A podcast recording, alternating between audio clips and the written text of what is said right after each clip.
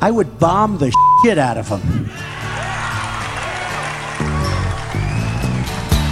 Promises made, promises kept. Because it depends on your definition of them. Well, I don't know why I came here tonight. I got the feeling that something ain't right. No, it ain't. I'm so scared in case I fall off my chair. And I'm wondering how I'll get down the stairs. The left of me, jokers to the right. Here I am, stuck in the middle with you. Yes, I'm stuck in From the Pacifica. Radio in Los Angeles, this is the Bradcast as heard on KPFK 90.7 FM in LA, up in Oregon on 91.7 FM KYAQ on the Central Coast and 106.7 FM KSO in Cottage Grove. In Lancaster, Pennsylvania on 92.9 FM WLRI, in Maui, Hawaii on 88.5 FM KAKU, in Columbus, Ohio on WGRN 94.1 FM, in Palenville, New York on 102.9 FM WLPP, in Grand Rapids, Michigan on WPRR, and in Minneapolis, St. Paul on AM 950 KTNF, the progressive voice of Minnesota. We're also heard streaming coast to coast and around the globe on the internets, on the Progressive Voices channel, Netroots Radio, Indie Media Weekly, FYI Nation, NicoleSandler.com, Radio Free Brooklyn, GDPR Revolution 99, Detour Talk, Radio Monterey, and Radio Sputnik, blanketing planet Earth five days a week. I'm Brad Friedman, your friendly investigative blogger, journalist, troublemaker, muckraker, all around swell fellow, says me from bradblog.com. Thank you for joining us today. Coming up, uh, Frank Schaeffer, the one time, long time Christian right preacher and son of the late evangelist uh, and founder of the Christian right anti abortion movement, Pastor Francis Schaeffer joins us to discuss what he describes, what Frank describes, as the only way for Democrats to, uh, if not win over Trump supporters, at least get them voting along the same interests as Democrats. That uh, from Frank's unique perspective as someone who, uh, until about 10 years ago, spent decades in the political con of white Christian so called value voters. It, in short, uh, Frank's advice drop a match into the political powder keg. Well, that ought to be a lively conversation, don't you think, Oh my goodness, yes. Um, yeah, but first up, uh, that of course is Desi Doyen, our producer. Hi, Des. hey, Uh, but first up, uh, a few important uh, news items that I think are otherwise getting overlooked by by many in the corporate mainstream media as the uh, the obsession with Capitol Hill politics over actual news affecting the nation and the world continues to take center stage. Um, an initial investigation of a recent airstrike believed to have killed more than 200 civilians in Mosul, Iraq, uh, found that it was conducted by U.S. led uh, coalition at the, re- at the request of Iraqi security forces, the Pentagon said on Saturday, according to the LA Times. Witnesses said the airstrike killed hundreds of residents on Baghdad Street in West Mosul on March 17, including many women and young children. On Friday, in an area where apartment blocks were reduced to rubble, at least 50 bodies could be seen, including those of pregnant women, children, and newborns. On Saturday, a day after announcing that the incident was under investigation, Pentagon officials released a statement saying the coalition had targeted Islamic State fighters and equipment in the area on March 17 at the location corresponding to allegations of civilian casualties. The airstrike, if found to be responsible for the fatalities, would mark the deadliest civilian casual, casualty incident by far since the U.S. military began its involvement in um, in mid 2014 against ISIS. United Nations officials said they were quote profoundly concerned by the allegations surrounding the airstrike. Iraqi Vice President Osama Nujaifi, a Mosul native, issued a statement calling the strike a humanitarian catastrophe that killed hundreds. He blamed uh, both the U.S. led coalition and federal police for using excessive force. the uh, Adil Nujaifi, the uh, former Mosul governor, said, "If they continue in the same way, I believe it will be a big problem after the liberation. The people of Mosul will not forget this." Glenn Greenwald, writing about the incident uh, and more over at The Intercept this weekend, said uh, From the start of his presidency, Donald Trump's war on terror has entailed the seemingly indiscriminate slaughter of in- innocent people in the name of killing terrorists. In other words, Trump has escalated the 16 year old core premise of America's foreign policy that it has the right to bomb any country in the world where it where people it regards as terrorists are found. Greenwald writes the most recent atrocity was the killing of as many as uh, 200 Iraqi civilians from, from U.S. airstrikes this week in Mosul. That was preceded a few days earlier by the killing of dozens of Syrian civilians in Raqqa, uh, the Raqqa province, where uh, where the U.S. had targeted a school where people had taken refuge, which itself was preceded a week earlier by the U.S. destruction of a mosque near Aleppo that also killed dozens. And one of Trump's first military actions was what can only be described as a massacre, says Greenwald, carried out by Navy SEALs in which 30 Yemenis were killed. Among the children killed was an eight year old American girl whose 16 year old American brother was killed by a drone strike under President Obama. In sum, he says, although precise numbers are difficult to obtain, there seems little question that the number of civilians being killed by the U.S. in Iraq and Syria, which was already quite high under Obama, has increased precipitously during the first two months of the Trump administration.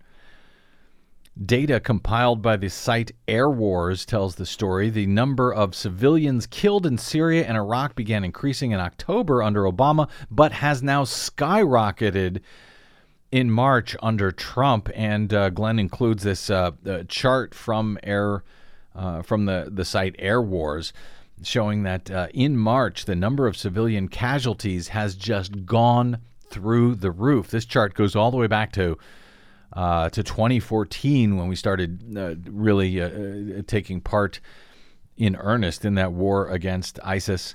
Uh, but the numbers of civilian casualties in March are just absolutely enormous, pushing 1,400 in these airstrikes in both Iraq and and Syria. That's more than three times, as far as I can tell from this chart, than any one single month during the Obama presidency. Greenwald goes on to say this escalation of bombing and civilian deaths, combined with the deployment uh, by Trump of 500 ground troops in Syria beyond the troops Obama had already deployed there, has received remarkably little media attention. This is in part due to the standard indifference in U.S. discourse to U.S. killings of civilians compared to the language used when its enemies kill people. Compare the very muted and euphemistic tones used to report on Trump's escalations in Iraq and Syria to the frequent invocation of genocide and war crimes to denounce Russian killing of Syrian civilians. What is becoming clear, he says, is that Trump is attempting to liberate the U.S. military from the minimal constraints it observed in order to avoid massive civilian casualties, and this, he says, should, should, should surprise nobody. Trump explicitly and repeatedly vowed to do exactly that uh, during his campaign. A lot of people see him as, a, you know, oh, he was going to get us out of all of these uh, foreign interventionisms. Yeah. A lot um, of folks were like, oh, well, he's not a warmonger like Hillary Clinton, uh, except uh, here he's actually escalated even further what Obama was already doing. And just to remind people who don't remember from the campaign trail, uh, here was I, I think this, we have a yes, bit of uh, this is uh, this is uh, Trump from a rally back in November of 2015 doing uh, doing and now doing exactly what he was uh, promising in clips like this. ISIS is making a tremendous amount of money because they have certain oil camps, right? They have certain areas of oil that they took away. They have some in Syria, some in Iraq. I would bomb the shit out of them.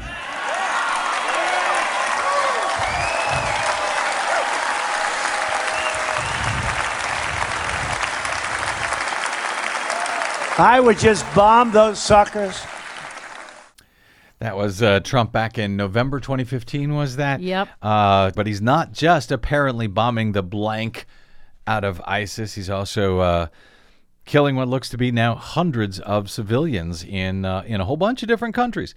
Greenwald goes on to say Trump's reckless killing of civilians in Iraq, Syria, and Yemen is many things barbaric, amoral, and criminal. It is also ironically likely to strengthen support for the very groups, ISIS and Al Qaeda, that he claims he wants to defeat, given that nothing drives support for those groups for those groups like U.S. slaughter of civilians. Perhaps the only competitor he adds in helping those groups is another Trump specialty, driving a wedge between Muslims and the West not getting the attention that it ought to. Uh, all of the wars that uh, the U.S. is now involved in around the world, uh, it wasn't getting the attention it deserves when um, when Barack Obama was president, and it's uh, getting even less attention now, frankly, despite the, uh, the despite the increase in killing under the Obama. I'm sorry, under the Trump administration. Yeah. Well, to be honest, the Obama administration did increase the killing of civilians. And now, as Green- Greenwald has said, Trump has escalated it. It has skyrocketed. Yep. So it's gone even further to creating even more terrorists. But we don't talk about it. There's no debate about it. There has been no debate in Congress about uh, this uh, seemingly endless war we are now in with both Al Qaeda and ISIS. So that's where we are. Uh, in uh, let's say some better news back here at home. Yay, uh, something. no, it's it's not really good. Oh. It's it's only better because it so far doesn't include a lot of uh, people being killed. Okay. Uh, but uh, an exclusive from AP today finds that despite Republican assurances that North Carolina's bathroom bill isn't hurting the economy. The law limiting LGBT protections will cost the state more than $3.76 billion in lost business over a dozen years, according to an Associated Press analysis. Over the past year, North Carolina has suffered financial hits, ranging from uh, scuttled plans for a new PayPal facility that would have added an estimated 2.66 billion billion to the state's economy, to a uh, to to canceled concerts like uh, one by Ringo Starr that deprived the town's amphitheater of about thirty three thousand dollars. North Carolina could lose hundreds of millions more because of the NCAA. Uh, which is now avoiding the state. It was usually a favored host for uh, uh, for uh, for basketball games. The group is set to announce uh, sites for various championships through 2022, and North Carolina will not be among them as, law, as long as the law is on the books.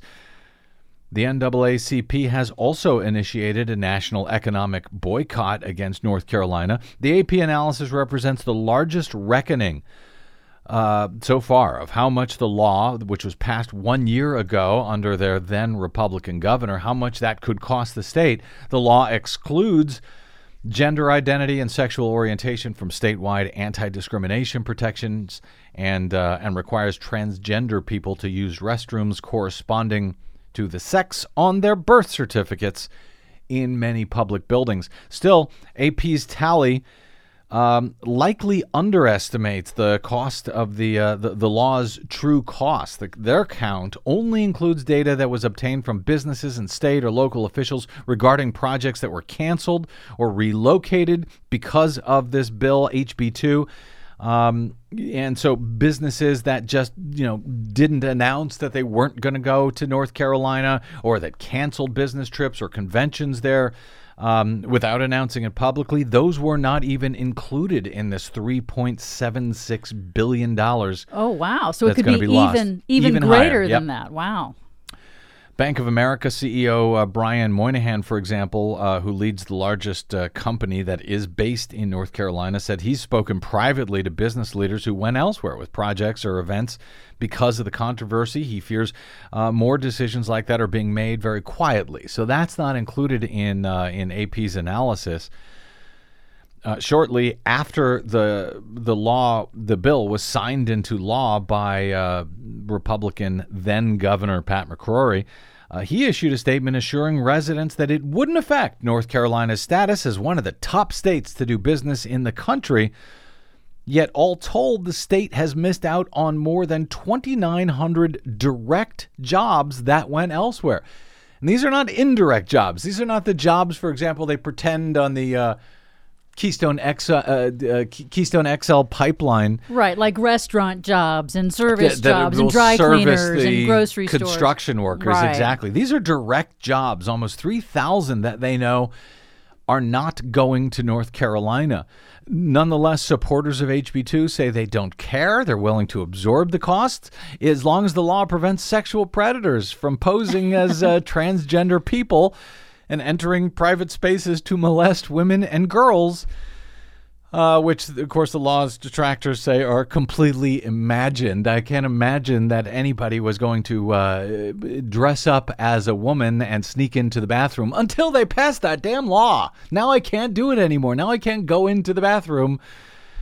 Uh, I can't sneak in there because the law has Suddenly made it okay. yeah. As if they weren't going to do it anyway. Lieutenant Governor Dan Forest, one of the strongest supporters of the uh, of the law, accused no- news organizations, of course, of, of of creating a false picture of the economic upheaval. He says everything is fine, nothing to notice here. The effect is minimal to the state. Forest told Texas legislature legislators who are considering a similar law in the state of Texas. He told them, "Hey, our economy is doing well. Don't be fooled by the media. This is about privacy, safety, and security in the most vulnerable vulnerable places that we go. So, uh, good luck, Texas, if you pass that law. That that'll be smart. That'll sure help. Well, you know, these states, they really dig the idea of being able to punish some very select groups of people. That's, Even- that's what they get off on. even if it punishes themselves. That's what's amazing about this. So, you know, never mind the facts, never mind the huge hit to the state's economy from the so called conservative law. Never mind that it's supposed to prevent a completely imaginary crime that nobody in state history has actually been able to cite as ever actually happening. The right wingers in North Carolina and now in Texas and in other states considering the same type of law, they move forward because they can use it to fire up their base, they can use it to raise money by keeping their supporters frightened and voting and showing up at the polls and continuing to vote Republican. So, you know, never mind the facts. How can that sort of thing be countered, if at all? Coming up next, a former right wing evangelical preacher who has now seen the light and believes he knows how Democrats can and should counter those facts and deal with such folks. Frank Schaeffer joins us next to discuss it. I'm Brad Friedman. This is the Bradcast. Don't go away.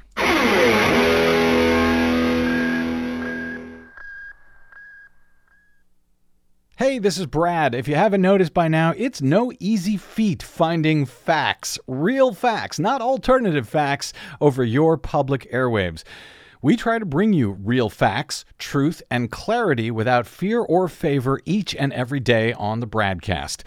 But we need your help to do it. If you enjoy the show and or get something from it, please give back a bit if you can by visiting us at bradblog.com/donate.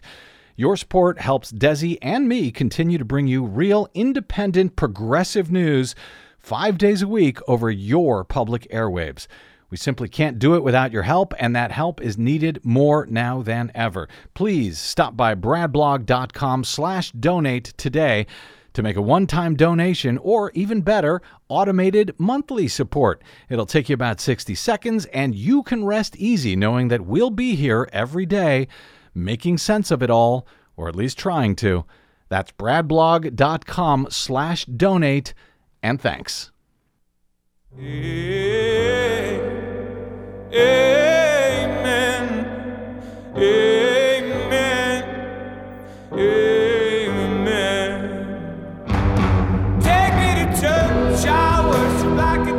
Welcome back to the Bradcast. Brad Friedman from bradblog.com. Uh, well, Donald Trump's base uh, base of voters appears to be eroding. At least if you believe in those uh, those fake polls from pollsters like uh, like Quinnipiac University. Uh, they reported on Friday that President Donald Trump is losing support among Republicans, white voters, and men, leaving him with a negative 3756% job approval rating from American voters, his worst score ever, according to Quinnipiac University. This is a national poll released on Friday. That approval rating 19 points underwater compares to a uh, to a, a 41 52% approval rating that was just 11 points underwater in a March 7 survey. That was just 2 weeks ago. In other words, he's fallen 8 points in just the past 2 weeks. And the largest drop off appears to be among his strongest backers at least up until now, according to the survey. Among key elements of his base, men now disapprove of Trump by nine points. Compare that to a positive approval rating of four points earlier this month. That's a 13 point crash in the approval rating among men in just two weeks. White voters disapprove by six points now, compared to a narrow five point approval on March 7th. So, an 11 point crash among white voters in just two weeks. Among Republicans overall, his support still stands at a healthy 81 to 14 percent among Republicans, but that's compared to a 91.5 percent uh, uh, approval rating just two weeks ago. So even among Republicans as a whole, he's lost 19 points of support in just two weeks. Donald Trump's base is eroding, at least as of now, or at least over these past two weeks. Among voters overall, Trump's personal qualities like his trustworthiness, leadership skills, uh, whether he cares about average Americans, has a level head, shares the values of Americans, those are also all hitting all new lows by huge margins. The uh, the director of the Quinnipiac poll, Tim Malloy, says although although taking a beating, Trump keeps on tweeting to the point where his uh, where even his fiercely loyal base appears to be eroding. Most alarming for President Donald Trump, the demographic underpinnings of his support, that would be Republicans, white voters, especially men, and those without a college degree, are starting to have doubts. And remember, uh, all of these numbers from Quinnipiac came before Trump and the Republicans' long promised plan to repeal and replace the Affordable Care Act, or Obamacare, went down in such spectacularly embarrassing flames on Friday. That failure, as of today, has sent the Gallup daily tracking poll of Trump's approval rating from uh, 41% last week to a new record low for him of just 36% approval. Still, while the support among his base may be beginning to erode, as noted in Quinnipiac's survey, there are still an amazing 81% of self identified Republicans who support the guy in that poll released on Friday. Case in point from a recent Washington Post story on on some of the folks who turned out for a recent uh, Donald Trump rally in Nashville, Tennessee. That paper's uh, Jenna Johnson reported. Soon after Charla McCormick's son lost his job, his health insurance premium dropped from $567 per month to just $88. She described that quote as a blessing from God that she believes was made possible by President Trump. Yes, by President Trump. Uh, I think it was just because of the tax credit, said McCormick, 52 years old, a former first grade teacher who traveled to Trump's rally in, uh, in Nashville from Lexington, Tennessee, with her daughter, her mother, her aunt, and her cousin. The price change, of course, was actually thanks to a subsidy made possible by former President Barack Obama's Affordable Care Act, which is still in place not by the tax credits proposed by Republicans as they're part of their uh, attempted health care bill to repeal and replace Obamacare. So it seems there are some voters, a lot of them still, who will frankly believe anything that Trump says, and I guess even stuff he didn't say because they just see him as, well, a blessing from God. Facts and truth from those liars and fake news outlets be damned. Now, I would argue, as I did very loudly, as loudly as I could before the election, uh, when virtually everyone else seemed to think that Hillary Clinton had it in the bag, that no matter uh, how encouraging indications may be in, in the polls, as we're more than a year and a half at least out from 2018, more than three and a half years uh, until 2020, presuming Donald Trump's even in office still at that point, the need to support and believe in the great conman in chief versus the lying fake news media uh, remains strong among a huge swath of purposely, purposely brain addled American voters. Someone who is quite familiar with that purposeful brain addling of American voters is Frank Schaeffer If only because he was uh, he was once part of the political movement, uh, a political movement which purposely addles the brains of uh, of these sorts of Americans for largely political and or monetary gain.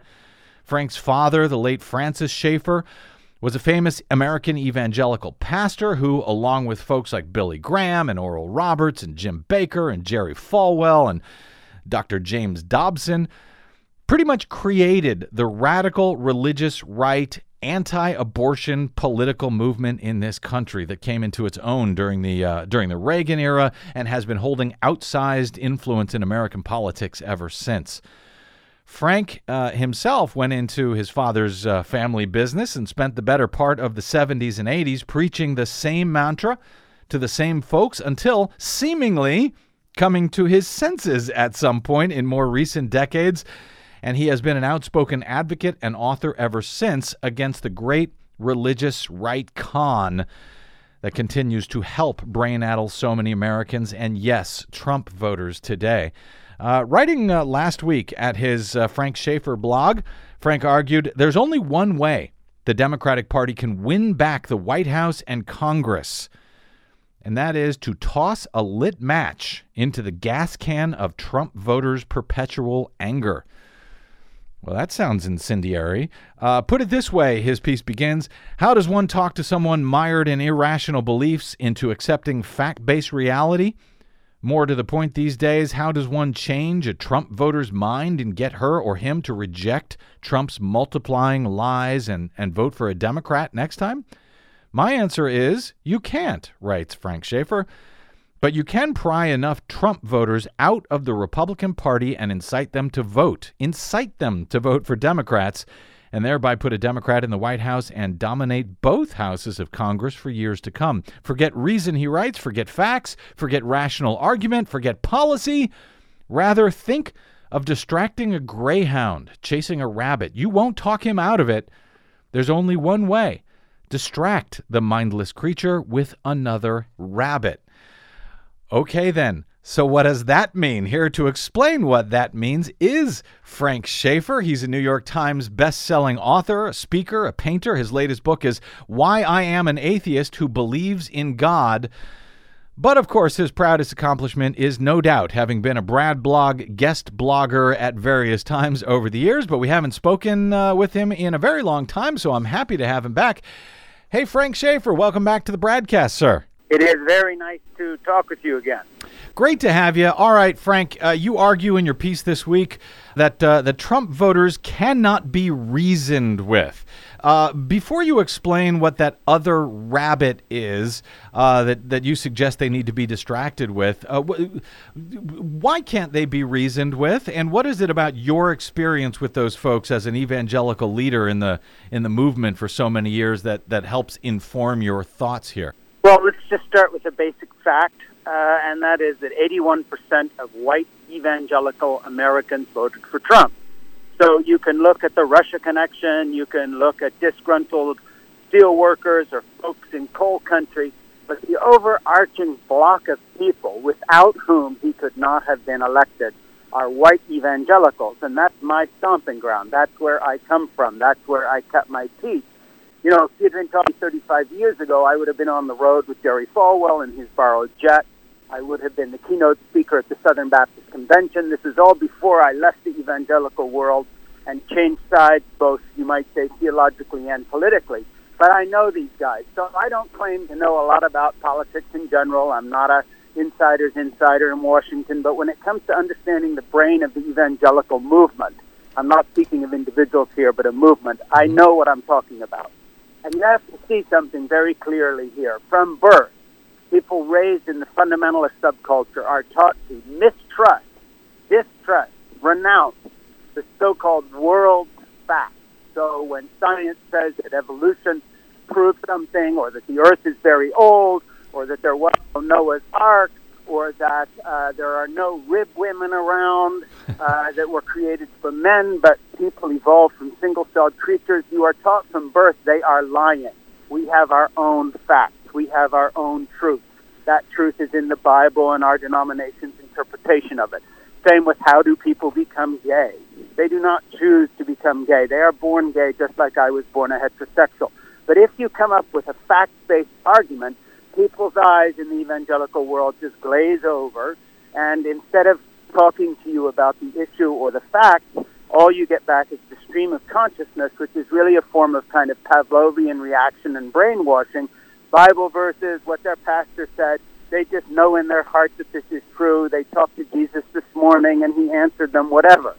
So when Trump comes along with a non fact based mantra of just trust me, don't trust the media, don't trust the liberals, don't trust science on climate change, whatever it is. He's talking to people who are already on his side simply because he is in opposition to facts and reason as we understand it.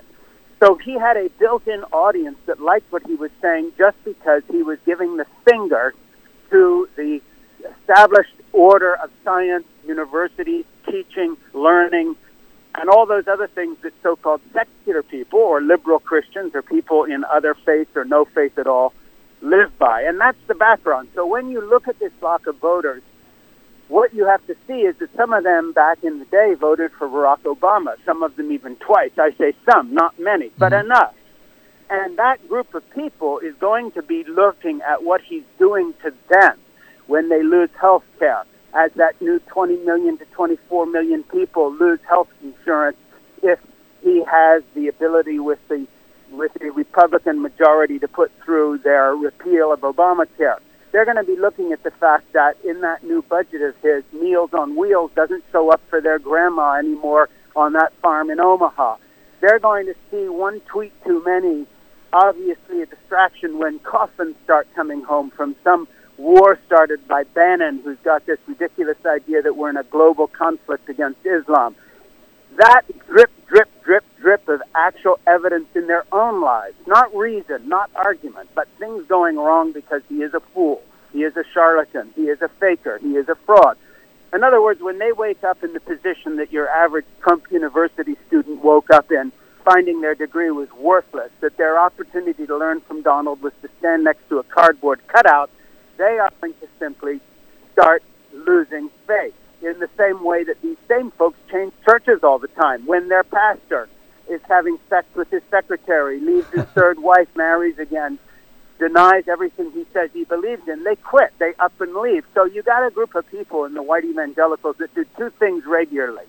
Change denominations when they get really pissed off with the pastors and deny facts about everything to do with their religion as it as it ex- is extrapolated into the larger world. If you put those two things together, when they get pissed off, they'll just change churches. If they stay home and don't vote, Democrats win. If a few are peeled off and vote for the next Democrat, not just in the presidential level, but state houses and all the rest, because they're mightily pissed off with the, shall we call it, Trumpian denomination. They don't mm-hmm. want to be part of that anymore. They're going to do the equivalent of running off and starting their own independent home Bible study because they're just sick of the whole thing. That's what's going to happen. And I predict that yes, late night TV and people like you and people like me and Colbert and everybody out there, Democrats, Nancy Pelosi, whoever gets it firmly into our heads. Don't try to just show polls and reason and facts, studies and science. Appeal to the emotion that they know best, which is anger and rejection, and simply get them to want to change churches and leave the Trump denomination we will peel off people on every level of government simply not because they are for anything, but they go into their maximum pissed off mode, and this time they just simply redirect the anger. So, our point that we have to keep making is showing that Trump is not an evil liar and a fool and a con man and in bed with the Russians, or that his his statistics are wrong or that his tweets are simply not factual. What we've got to show is that he is betraying them. And that is what is going to do it. When they personally feel betrayed, when they personally feel threatened, when all of a sudden they wake up and say, holy crap, this is going to cost me, that's the point we have to make. He has lied to you, not to the American people. Frank, how do- how do you- you Frank- to jump the. Uh, Fra- How do you how how do you make that argument? How do you make that distinction? I mean, because yes, you're you're right, uh, and you know, on this show, of course, we cover a lot of news. We try to point out where uh, uh, uh, whether it's Trump or Republicans or Democrats, where they're not telling you the truth. Here are the actual facts. You're saying pointing out here are the actual facts to Trump voters does not make a difference. That in fact you have to No, no. It doesn't. It doesn't. But what we have to do is is when Saturday Night Live or uh, uh, you know a columnist or whoever wants to try to talk to the American public, and you know you have to understand they have their own systems of communication. They're not reading the the New York Times. They're not reading the Washington Post. Right. They're not reading anything that we would consider to be news. They're not watching Saturday Night Live. But once in a while, if a drum beat is loud enough and everybody picks up the theme, whether it's Samantha Bee or you or whomever, and the theme is always, he has screwed you guys over. Forget us. Forget the liberals. Forget the facts. That thing he told you about taking care of Medicaid and Medicare, that thing he told you about Social Security, that he told you about you're going to be better off, that thing he told you about taking care of veterans, he lied to you. And if that becomes the drumbeat of comedy sketch and op-ed and radio commentary and all the rest of it, then pretty soon that theme starts bleeding through in the same way that, for instance, everybody across the planet talks about how stupid his tweets are. That's beginning to bleed through. That's beginning to show up in polls because it gets said again and again and again. So the point isn't Trump is an idiot, Trump is a fraud, Trump is a liar. The point is Trump screwed you, the Trump supporter, over, and he's going to do it again and again. That's point that needs to be made. But I'm just wondering, you write in your piece, Frank Schaeffer, uh, we must take a page from the Trump Bannon anger incitement playbook. Uh, that, uh, Right. in, in other words, you write, overly nice and civilized Americans will have to become a bit more ruthless. Uh, but, but doesn't that all, well, two points here, uh, Frank, doesn't that all just deepen the divide, make all of this more entrenched, uh, more hardened on all sides? And furthermore, you know, as you were referring to, you know, people coming home in coffins and people beginning to see, uh, you know, what what a con man he actually is, or what a failed president he turns out to be. All of that was also true during the George W. Bush years, but it didn't seem Yeah, to yeah. push those folks away. It pushed them to. bit, Yeah, it pushed them to an even worse charlatan, uh, uh, Frank, in uh, in Donald Right. Trump. Right. W. Bush, whom I knew personally, by the way, I knew the family when I was in the religious right, and I have handwritten notes from Barbara Bush and other people. I, I knew these guys, but let me tell you something. The difference was this. The worst that can be said of George W. Bush is that he was unintelligent and a fool, but he was not a dishonorable cad. He was not a fraudster. He actually believed the bull he was spouting, except maybe for the weapons of mass destruction, which at some point he lied about, the way politicians lie. But he himself was not just rotten as a human being to the core. If he was your neighbor, you wouldn't have to move. If Donald Trump was your neighbor, you'd have to lock your daughters and granddaughters in the attic or get out of town. this guy's a scum. I mean, it's a, there's a difference between a scum and an idiot. Yeah, but they, but they, but but. Frank, Frank, that, but that's kind of my point. They went from uh, uh, George Bush when they uh, eventually left him, and they moved to a guy like Donald Trump, a guy who was was even worse. So if you're saying, uh, you know, the only thing you can do is is is get get them off the scent of uh, of, of Trump and you know show them another way. I mean, doesn't this just get worse? Don't don't they just find a, a, a guy who's even worse than a Donald Trump in the future? It may be, but I think there's another possibility, and I hope and pray.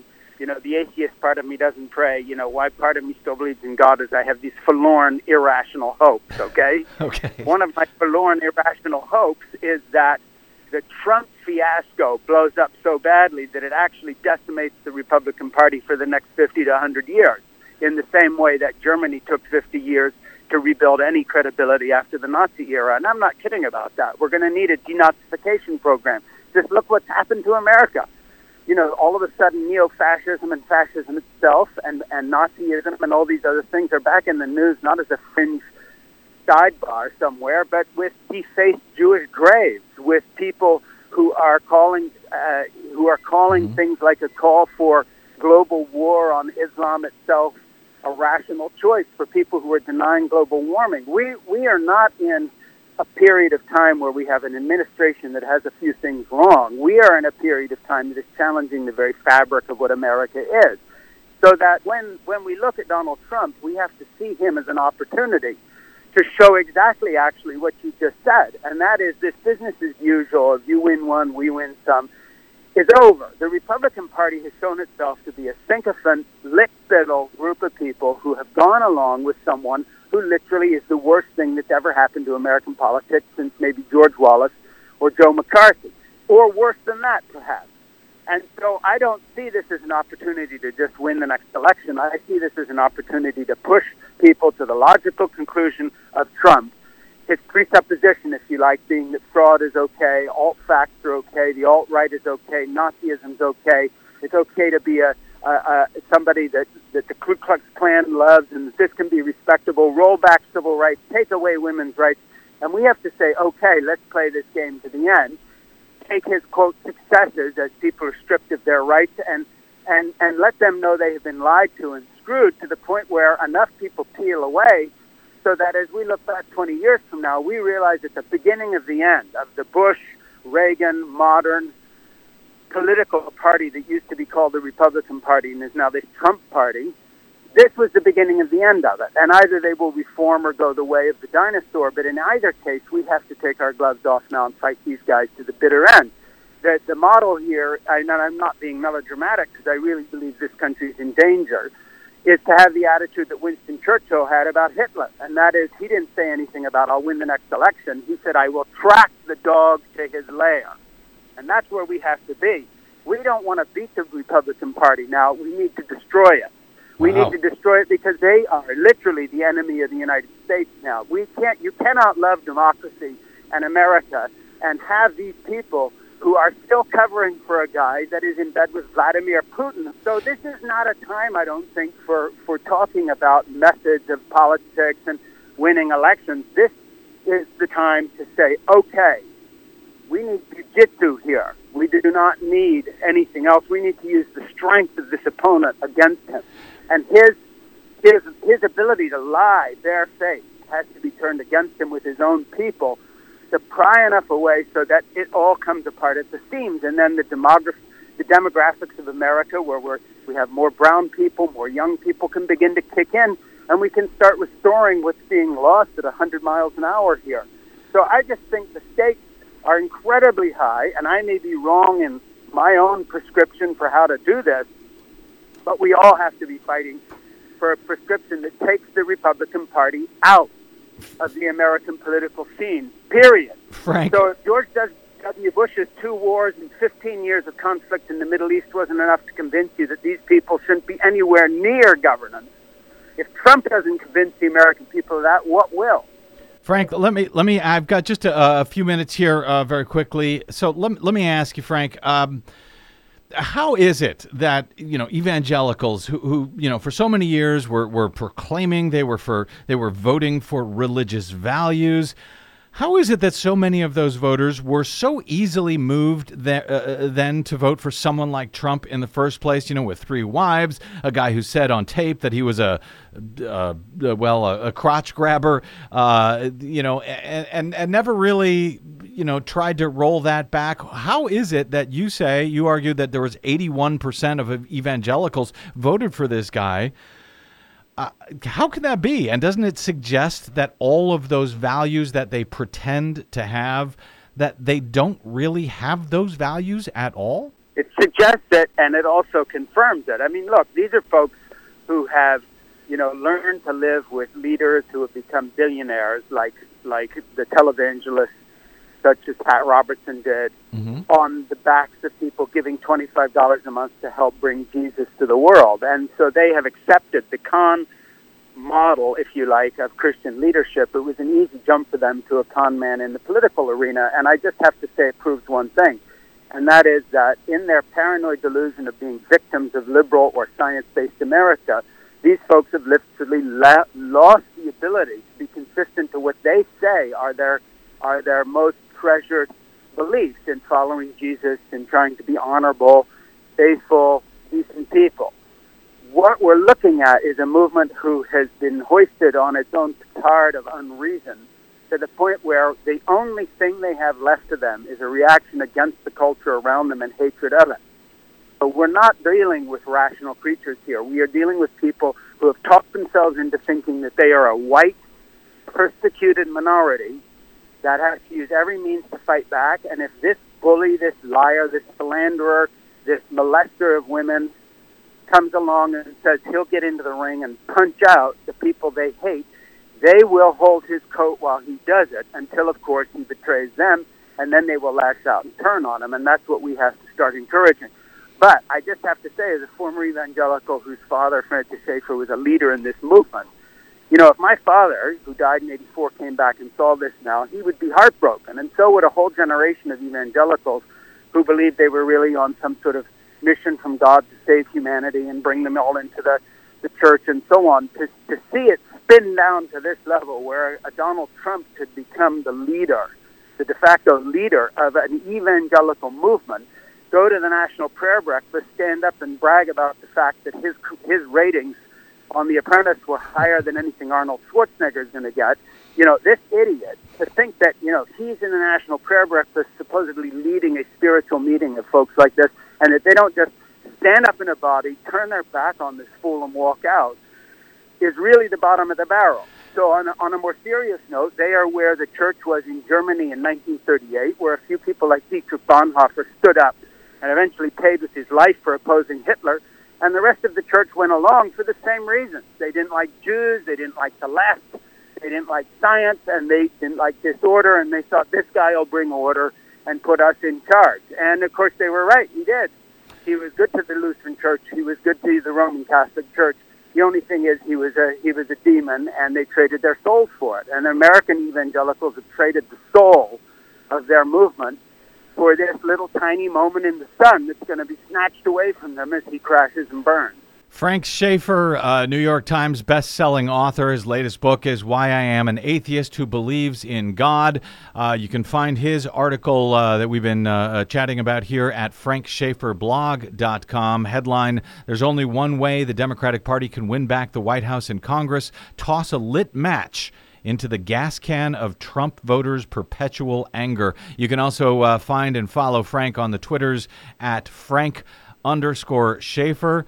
Uh, Frank, great talking with you. If you ever if you ever come up with a strong opinion about anything, I hope you'll let us know. We'd, we'd love to have you on the air to talk about it in the future. Hey, you know me. I, I'm just a mild kind of guy. You can count on me for the middle of the road. Yes, you you need no lit match nor gas can. It sounds like, my friend. Thank you. Really appreciate you joining us today to talk about all of this. I, I look forward to doing it again in the future.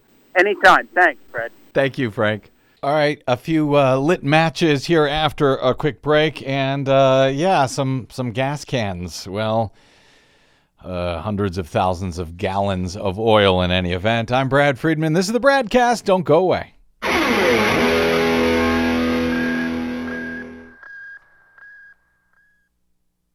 Hi, this is Desi Doyen from the Green News Report and the Bradcast, both brought to you without corporate or political influence. Why? Because we rely on you to help keep us completely independent. Please drop by bradblog.com slash donate today and help us stay on your public airwaves. That's bradblog.com slash donate. You'll thank yourself later. I'll thank you now. Frank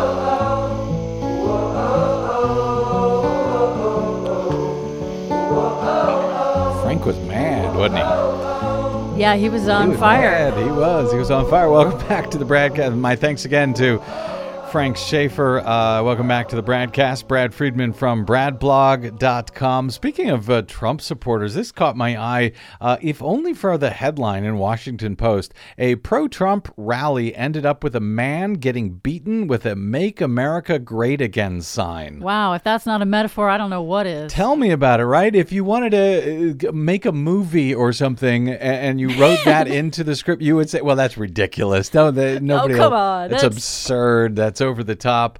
Uh, but apparently that happened. Uh, there was a demonstration that was largely peaceful over the weekend. With uh, supporters of uh, President Trump walking and chanting along Bolsa Chica State Beach out here in California. And then they caught sign of counter protesters. And the melee that followed on Saturday was captured in a profanity-filled video that we can't play here, but uh, it uh, it went viral uh, quickly. The video detailed the violence. One man was held down to the ground, punched and hit in the face with pepper spray. Later, another man was hit over the head again and again with a "Make America Great Again" sign. Wow. Uh, the guy who did it, Travis uh, Gunther, said, I hit him five times with the flag over his head. Uh, uh, he called it retaliation because the man allegedly had used pepper spray on Gunther's wife. He could be seen yelling at the man while being detained by law enforcement officials. Uh, it's hard to see in the video exactly what sparked individual violent incidents, but at one point, two men began punching each other. A woman was hit in the face in the scuffle, further angering people. As that was going on, someone released a mist of pepper spray, and, and people in the dense crowd started coughing, rubbing their eyes. Someone spied a counter protester and yelled, Get him! Two men tackled him to the ground, throwing fists, another one spraying mace. Uh, as the counter protesters backed cautiously away from the crowd, a man taunts them, You can't run, you can't hide. According to the LA Times, the counter demonstrators were overwhelmed by hundreds of Trump supporters. They told a Times reporter that they used pepper spray only after they were shoved and punched by members of the rival group. And yet, here's the happy ending uh, sort of. Despite all the violence, there were also scenes of unity. According to news reports, some protesters and Trump supporters were seen having civil discussions after the arrest Oh, and even hugging.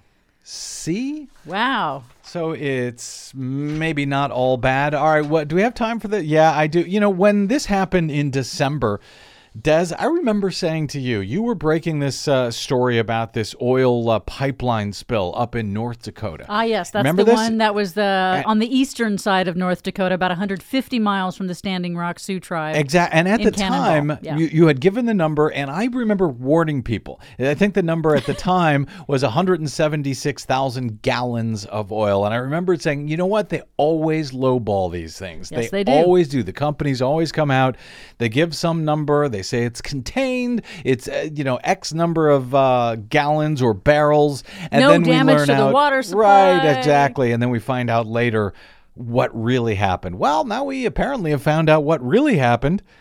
The amount of crude oil that spilled near Belfield, North Dakota from the ruptured Belle Fourche pipeline in December was vastly underestimated. what? The original estimate was around 176,000 gallons of oil. But after further review, the pipeline operator True Companies now reports about 529,830 gallons.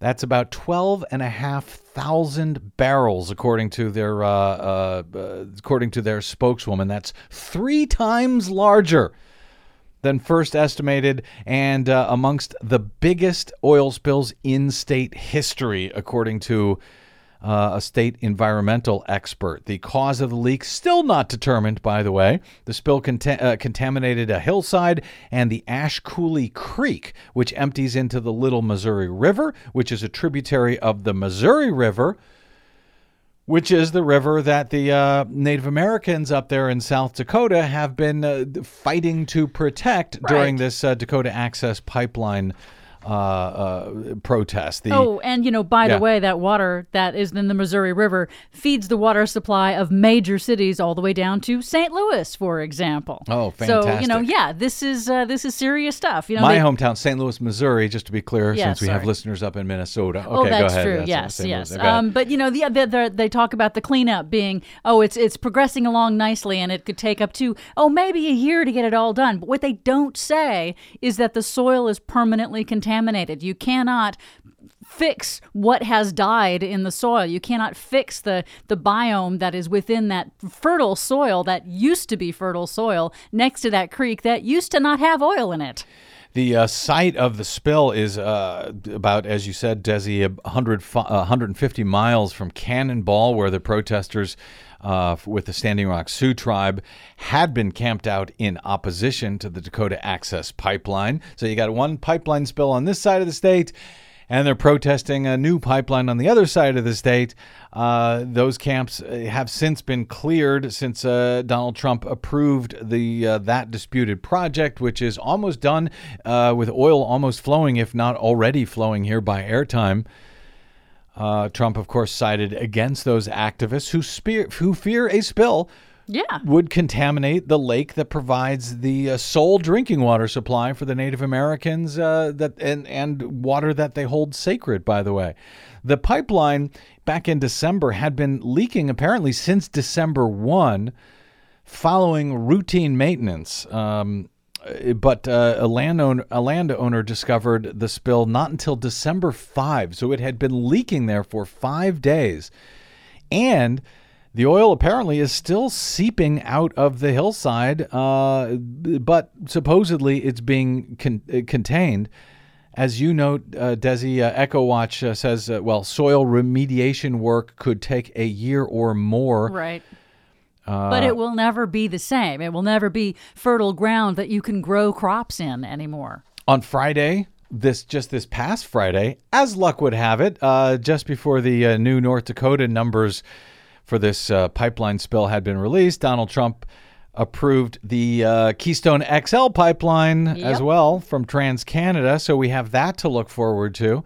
But this turns out to be North Dakota's uh, second largest spill. It's its largest ever into a waterway, but its largest spill apparently happened in uh, September 2013 when a Tesoro Corporation pipeline leak uh, spilled 840,000 gallons of fracked oil into a wheat field causing uh, one of the biggest onshore oil spores, uh, oil spills in recent U.S. history. That spill has still not been cleaned up more than three years later, says EcoWatch. The revised estimate on this Belle Fourche pipeline uh, spill um, makes it, uh, it, is, it was actually the largest pipeline leak in all of 2016. Second place now goes to uh, Sunoco Logistics, which is a Dakota Access Pipeline operator, which spilled 8,600 bar- uh, barrels of oil, barrels of oil from its Permian Express 2 pipeline near Sweetwater, Texas, back in September. Looks like they keep these pipeline companies keep fighting to have the biggest pipeline spill in America. Yes. They keep working for it. We're number one. Despite repeated safety assurances from the industry, uh, these uh, these spills, these breaks do happen. Well, sure. Echo all, Watch. all pipelines spill. They always have. They always will. That's right. And the state of the art leak detectors the pipeline companies always tout don't work, according to Dallas Goldtooth. Yeah. Because these are these are new pipelines now we're talking about Yeah. that spill. And yet it goes five days uh, with a spill in the middle of nowhere that nobody notices. Uh, so far, by the way, um, EcoWatch reported in October of last year that 220 significant pipeline incidents occurred in 2016 alone and more than 3,000 since the year 2006. Other than that, everything's fine. Don't worry. Nothing to worry about on the Dakota Access. Nothing to worry about on the Keystone XL if that one ever gets built. Everything is fine. Facts, science, statistics be damned. My thanks to our producer, Desi Doyen, to my guest today, Frank Schaeffer of frankschaefer.com, and to you for spending a portion of your day or night with us. If you missed any portion of today's program, download it for free anytime at bradblog.com. You can also drop me email. I'm bradcast at bradblog.com. And I'm on the Facebooks and the Twitters at the Brad Blog. We'll see you there. Until we otherwise see you again, I'm Brad Friedman. Good luck, world.